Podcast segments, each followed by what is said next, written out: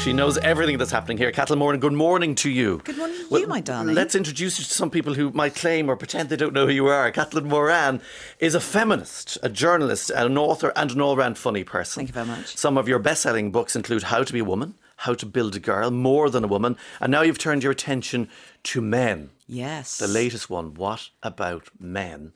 Uh, but we should start by saying you're, you're a big fan of men, aren't you? You're Yes.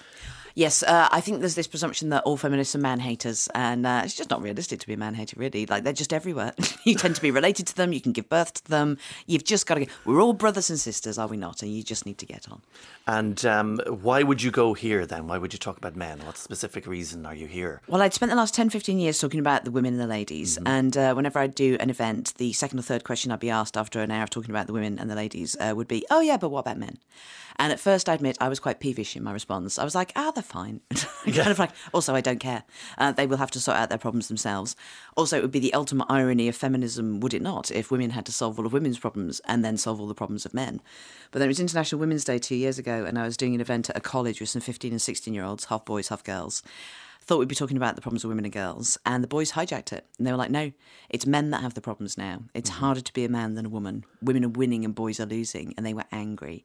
And when you deal with people who are angry, you know that they're scared because anger is just fear brought to the boil. And I was like, okay, this has got to be my next book. Why is this generation of boys so scared of women? Why do they think they're losing? Eh, And I want to start at the start because you do it in a nice chronology in, in a way in the book because you start the boys entered the world of boys, very Yes. specific place, uh, from school, like st- straight away. Yeah, and I started interviewing men at the back. I realised I didn't really know what men and boys' lives were like. Like women are, so there's all these statistics like 80% of books are bought by women. And if you go into any bookshop in the world, there's a women's section and it's massive and it's every part of our lives and all these memoirs and gossipy stuff and feminism. There is no men's section. We don't really write about men's lives, particularly straight white men's lives, in the way that we write about everybody else. We don't see them as a separate class. So I didn't really know what the experience of being a boy or a man was. So I did lots of interviews and talked to people. And just several things came up sport, particularly football. Like, even if you don't care about football as a boy, you have to fake it till you make it. You, have, to, you have to pick a team and pretend you care about it. Violence was a thing that I was really, like, as a woman, I just didn't realise how sort of like common the fear of violence is. Like, kind of every boy that I know had been in a fight. I've never been in a fight. And this explained one thing that had always really intrigued me about men. They, all the boys were saying that when they go to school, you have to work out who you could beat in a fight and who would be able to beat you in a fight. Which suddenly I now understood. All the men that I know of my age who will sit in a pub for two hours Yes. going, What would win in a fight, a bear or a swan?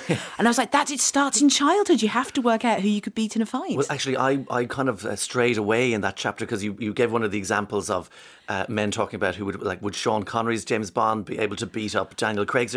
I was gone uh, off thinking about that. I've been thinking about it ever since. so what do you reckon? Because I was deeping this earlier. So what? Who do you think would win in that fight? I, I said Daniel Craig, obviously Yeah. being more ripped He's and lies, Yeah, whereas Sean training is. from the, you know, the good drunken seventies. But he is taller, and I just thought maybe if Sean Connery got Daniel Craig in a headlock, He's got the he would- leverage. Yeah, Yeah. there was kind of no way back then for Daniel Craig. I think also, I think Sean Connery would have the benefit of crazy. I think Sean Connery's an old school man. I think he'd fight dirty. So he would maybe do, he would kick Daniel Craig up the bum, and then Daniel Craig would be offended by this. His dignity right. would be Yes, destroyed. and be psychologically, that would be devastating. So, I yeah. mean, like Heineken Zero Man versus Sean Connery, Exactly. smoking, drinking era, Yeah. Glasgow Milkman, isn't it? You yeah, know. it'd surprise him. He'd hit him on the head with a tray and go, ha ha! And then Daniel Craig's sort of RADA training would be offended by it. But uh, the world, the boys' world, they enter this world where uh, violence is obviously the sorts out the pecking order. Yeah.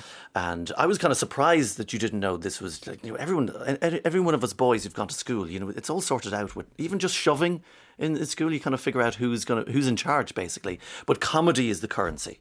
Yes, no, hugely so. Banter, definitely. And you see that from a very early age. And it's been fascinating on this tour, just done a 10 date tour. And the people that we get in the queues, I do two hour signings afterwards. It's like mothers and particularly people in the educational system, like mm. kind of like teachers and support workers. And they're, they're all just talking about how around about the age of seven, before that, boys and girls are pretty similar. Yes. If a boy is sad, he will cry. Mm-hmm.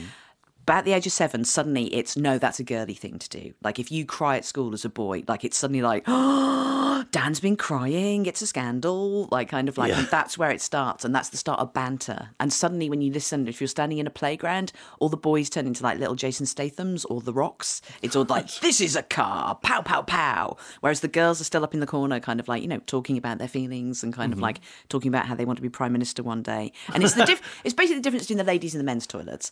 As a woman, if you you go into the ladies' toilets, whatever your problem, a bunch of complete strangers in there will come to your aid. Safety pin, check your eyeliner, tell you your boyfriend's a bad man, put their arm around you, give you a shot, take you out to the dance floor, and you go, Yay, I've made some friends in the ladies' toilets. My understanding is that doesn't happen in the men's toilets. Men don't go into the men's toilets with a problem and find that men snuggle up with them and give them hugs and then say you're my new friend and take them onto the dance floor. So that's the difference between the male and the female communication styles.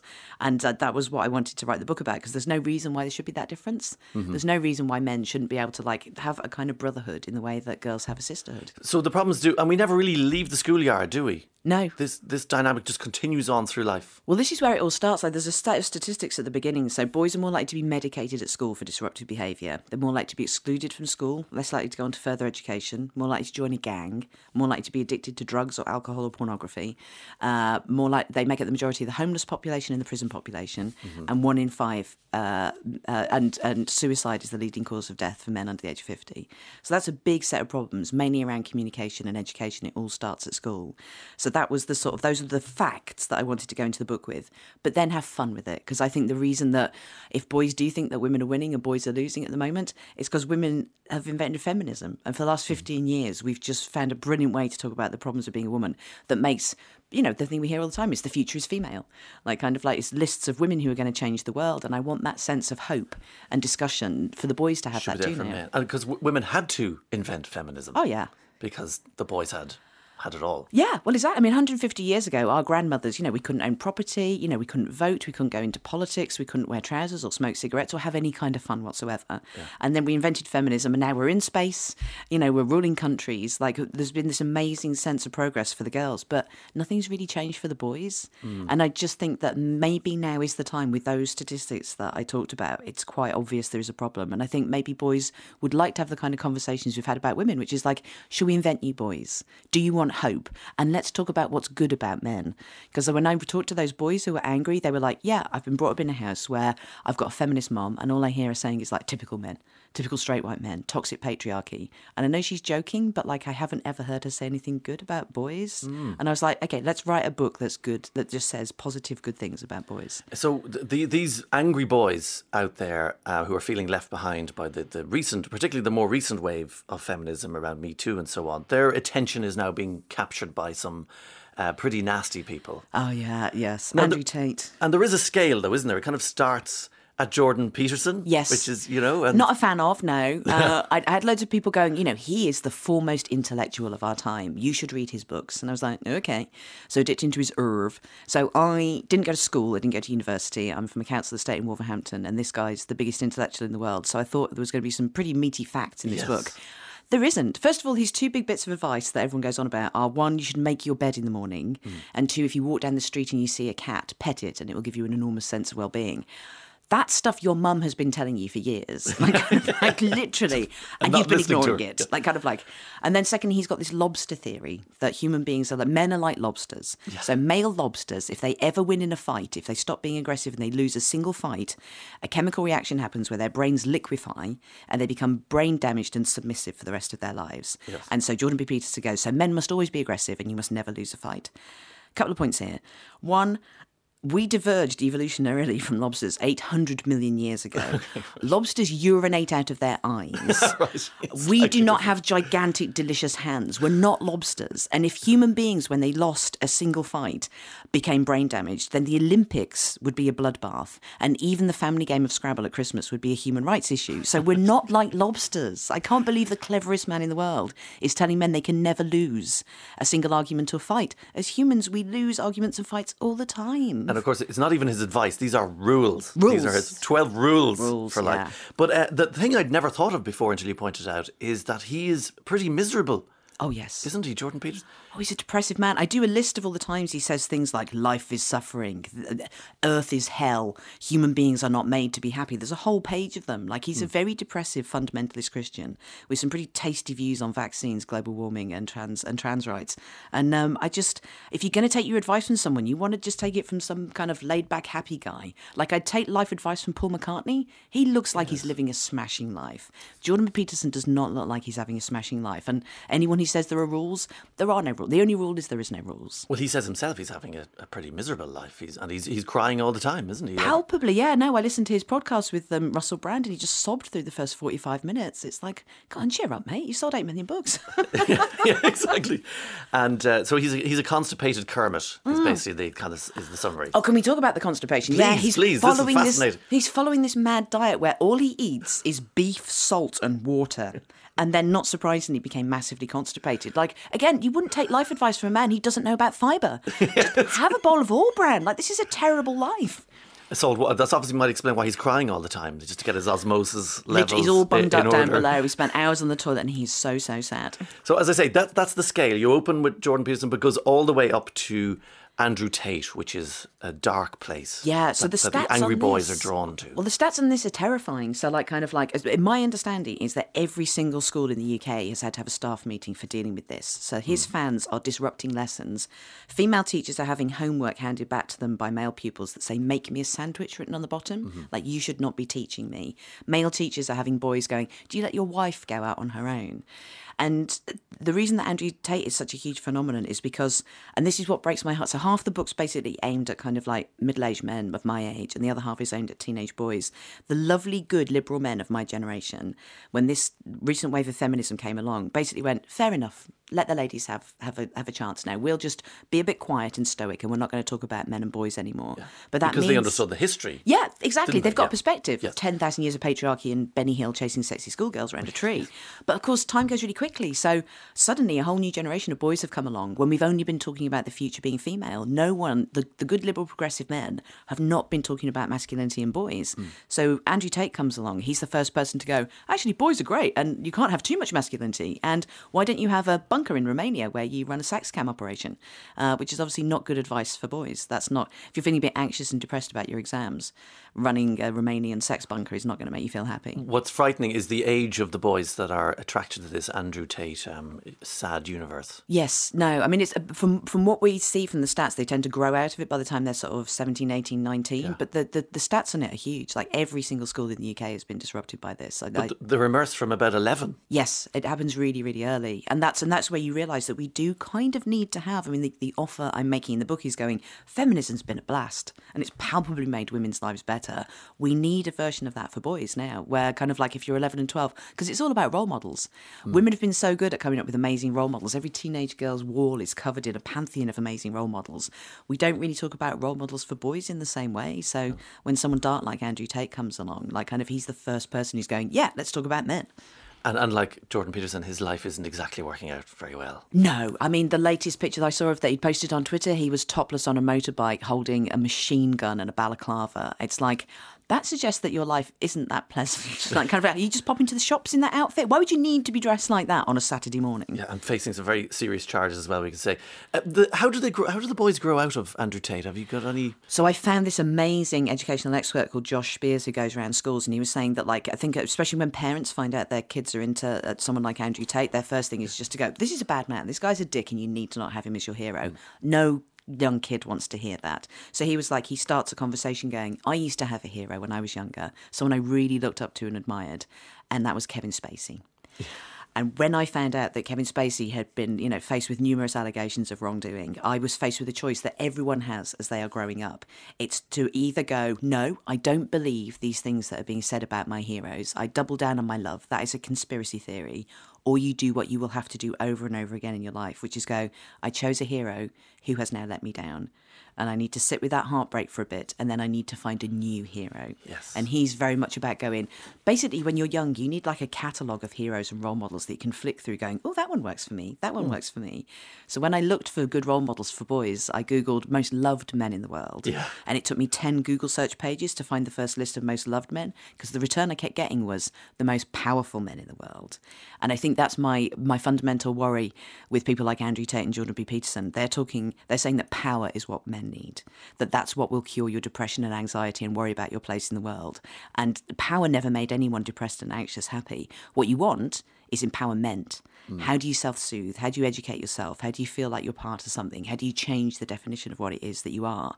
And that's what feminism did for women. We didn't want power over men, we just wanted to be empowered. Yes. And that's what I'm hoping that boys, that's the conversation I feel that we need to start now. It's not about getting power over women, it's about empowering yourselves, which you can do on your own. You don't need to oppress a load of women. It'll save you so much time. You found some nice examples. Uh, Keanu Reeves, in particular, I was struck by. Yes, so loved. Yeah, Keanu, which is interesting because obviously he is Neo in the Matrix, and a huge amount of these sort of right wing conspiracy theories are about the Matrix. But the actual guy who was in the Matrix set up a cancer foundation. He's well known for on the sets of films, like sharing out the profits between all the rest of the crew. Mm. Like he's just a genuinely lovely man. And Paul McCartney as well. You know, kind of like he's an amazing role model, biggest rock star in the world. Could have done anything.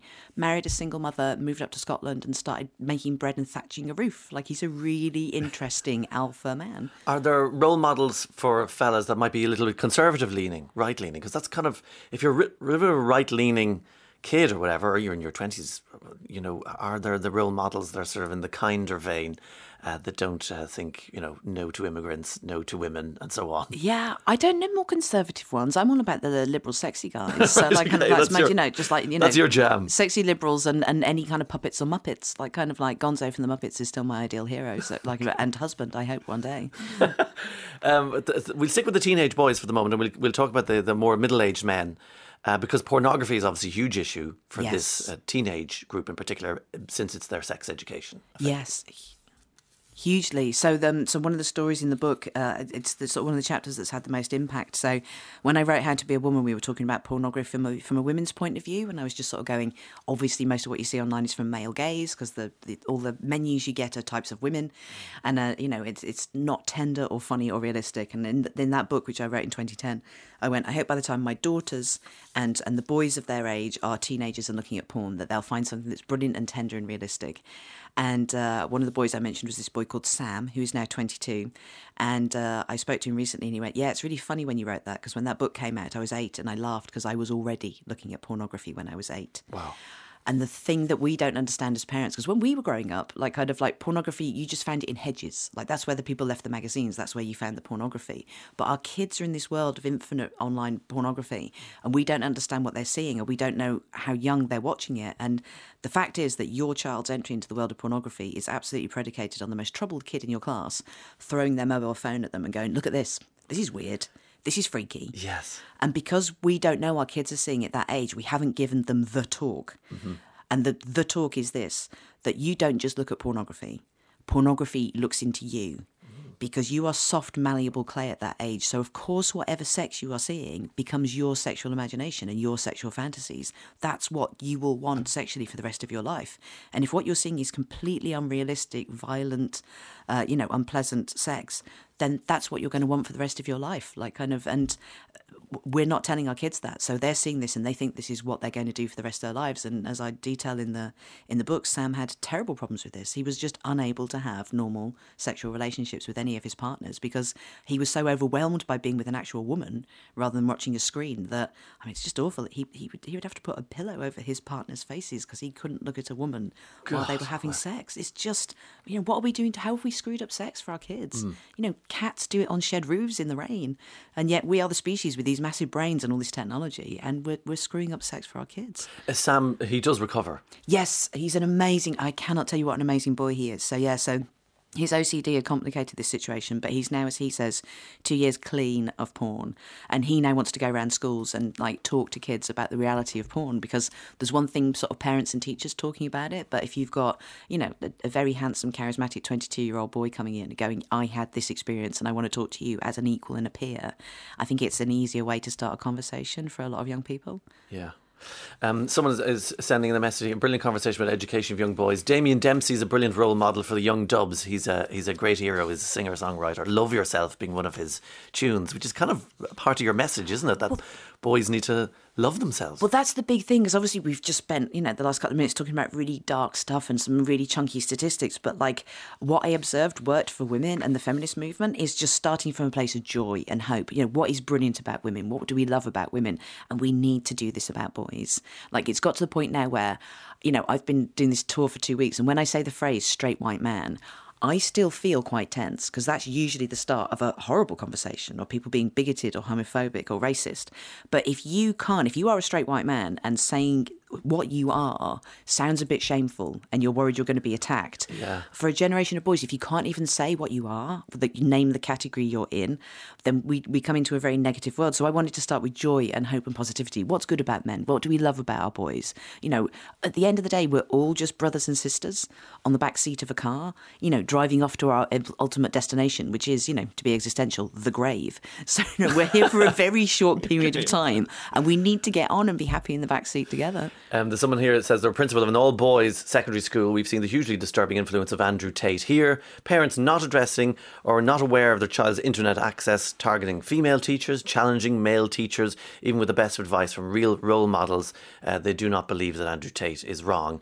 Um, this is exactly what you're talking about, isn't it? And you can firewall your, your child's phone all you want, but they're going to get it from someone else's. Of course, and, and, and you know, and a big part of that is rebellion as well. Like, kind of mm. like you know, if you've got some like good liberal progressive parents, like you know, what's the thing that's going to grind their gears most. If you come back being kind of like you know an extreme right wing misogynist so like you know part of it is teenage rebellion but like knowing the scale of it and knowing how to start a con it's all about everything's about knowing a good conversational tone. And I don't think we've yet invented a way to talk to, particularly our young boys, in the kind of brilliant, frank, shameless, funny, warm, relaxed way that we've learnt to talk to our teenage girls about their bodies, their lives, and their problems. And that's, as a bit of a chat machine, I was like, that was the task yeah, I set myself. I was like, I reckon I can invent a relaxed, funny, chatty way to talk about the problems of teenage boys. Do you think do you think that day is ever going to happen? Because obviously the difference between um, uh, teenage girls talking about their bodies and celebrating them on social media is a world away from boys. Oh yeah, I mean this is this is the thing. Like so on Instagram, for instance, when I was growing up as a fat teenage girl, it was not a great thing to be. And I'm now growing up in it, and now I'm in an era where my daughters are growing up. And on Instagram, you see big girls with their rolls and their stretch marks mm. in bikinis taking pictures of themselves, smiling, and all their friends are like, "Yes, Queen!" Fire emoji, dancing yeah. girl emoji, ads on TV as yes, well. Yeah, totally. But the idea of a fat teenage boy right now taking a picture of himself in his trunks, there would be tumbleweed or people going, "That's a bit weird," or yeah. "That's a bit gay," and but but that's but that celebration of women. That's something we've invented in the last fifteen years, and I don't mm. see why we can't invent that for teenage boys now. Mm. That's the thing. Cultural change can come so quickly. It was very fast when you said when you put it like that. Hugely. I look at articles that I wrote ten years ago bemoaning kind of like the kind of teenage girls that we'd see on TV, just going, "Oh, they're all just really thin and pretty and boring," and now we live in a world of like you know euphoria and Booksmart, so it can change really quickly. Uh, someone's asking, what about the fabulousness and genuine maleness of gay men we are men too, says John. This, I was reading this with a, a gay man's um, uh, perspective. Well, this is one of the really interesting. So I've mainly targeted it at straight white men because, mm. like, the women, like the LGBTQI community, people of colour, we've been really good at talking about identity and campaigns over the last 10, 15 years. You know, Pride, International Women's uh, uh, Day and stuff. Straight white men haven't had anything like that. So I was targeting it mainly at straight white men. But one of the most interesting things was I looked through history to see if there had ever been any kind of men's movement before. Mm. And there had, but over and over again, they were destroyed by homophobia because as soon as men started talking about being emotional, being more tactile, people would just be like, "Oh, that's just a bit gay," and it would crash to a halt. yeah. Which is why it's really interesting that my daughter's generation, for all their problems with Andrew Tate, they are notably more tactile. They are notably more emotional. You see teenage boys hugging each other and going, "You're right, mate," and that's happened with the decline in homophobia that we've seen over the last ten to fifteen years. Yes. So, although we've always talked about the alliance between straight women and gay men, really weirdly, the fate of straight men is very much intertwined with the state of gay men's status because as homophobia declines, actually straight men can do more things because they're not scared of being accused of being gay anymore. So I found that a really interesting subject. Yes. That we've never really talked about how the f- fates of straight and gay men are actually quite intertwined. Yeah, because it's I suppose it's it's the fact that women had to invent feminism and, and gay men had to invent gay rights yes. movements. Men's movements do tend to be opposed to something as opposed to for something. There's a, there's a negativity about it. Hugely. And that was why I spent so much time trying to get the hopefully the tone of the book right and go like this isn't about being angry and trying to get power. It's about empowerment. You don't need to see men, straight white men do not need to see their status in the world as opposed to every other group. It's not yes. like all these groups are winning and losing. We all just need to make our lives better. Like, kind of like, it's not about winning and losing. We can't win or lose. We're all in this together. It's a tiny planet. we can't go anywhere else. And in fact, men should read this book, especially men who have boys, I think, but um, it, it is probably going to be mostly women based on the fact that women buy all the books in the Yes. house and they buy all the books in the world. Yeah, well, it's, it, I think basically half of it is stuff that uh, wives will be showing to their husbands, going, "This chapter's about you. Why don't men go to the doctor? Your ratty gym T-shirt, kind of like your fear of aging, the male midlife crisis." And then the other half, mums are going to be showing it to their teenage sons. Your going, friends, why don't you have chats about all of these things Yeah. we've discussed this morning with your friends? Oh, well, just the stats. Like one in five men over the age of 50 says they don't have any close friends. Like, kind of, and that's just. And my, when my husband read the chapter that I wrote, the first draft of the chapter I wrote about friendship, where I'm going, my girlfriend, I know everything my girlfriend's had for breakfast this morning. We're all on a WhatsApp group. We schedule seeing each other. Men aren't so good at scheduling these things. And uh, after my husband read the first draft of that, he was like, I've just realised something really important. Friendship is a verb. It's a doing word. And I just keep forgetting that I need to schedule regularly seeing my male friends. And it was really easy. He does that now. He plays tennis once a week with his friend Andrew. Once a month, they all go and play records together. And it was just these sometimes it's little things that do change the quality of your life. And men just putting things in the diary to see their mates makes a huge amount of difference. It's going to make a huge difference. Uh, your book launches are always accompanied with these massive uh, live tours you do across Britain and Ireland. So is that like group therapy for? Oh, hugely. Yeah. No, it was interesting because, like, I mean, thank God for the tour, to be honest, because, like, usually when I, I release a book with without sounding like a big head, uh, the, the re- response is just hurrah. Didn't have a hurrah with this one. For the first two weeks before the book came out, when no one had read it, there were a lot of very angry men just going, Why has a woman written a book about men? Before you've done it, yes, Yes, of course. the, the- no one had read it, and the responses were half were going, "How dare you say that men need more help with friendship and emotions?" Like, and that's a very old-fashioned generalisation. Screw you. And the other half were going, "How dare you say we should be emotional and and have friendships? We're not biologically wired for it. Why are you trying to make men like women?" I was like, if you two groups just discuss this, that's the start of a men's movement. Don't have a go at me. But then the first night of the tour, I was feeling a bit wobbly about this. A man went, "You joke." Why has a woman had to write this book? Like, I, you know, I had waited 10 years for a man to write this book, and then in the end, I was like, oh, I'll do it. And he, Okay, and, and he went, Don't you realise a woman had to do it? Because can you imagine if a man now wrote a book called What About Men, where they were saying, We need to talk about men now, it's their time, they have problems, hmm. we'd be destroyed. We'd be thinking, fa- to- we'd be thinking fascist in our head. Really, exactly, it? Yeah. it. It'd be reactive. It, it's it does what it says. What about men? What Caitlin? Moran. It's been fascinating, and I wish you luck on your trips around around the place. Thank you, my darling. Discussing, and hopefully you can save men from ourselves. That's my well, the book's number one this week, so congratulations, congratulations! The humble brag has begun. Just had to wedge it in at the end. Women can do it so easily, but we, uh, but the men are not not allowed to do that. Apparently, five one five five one. That's a text back after these.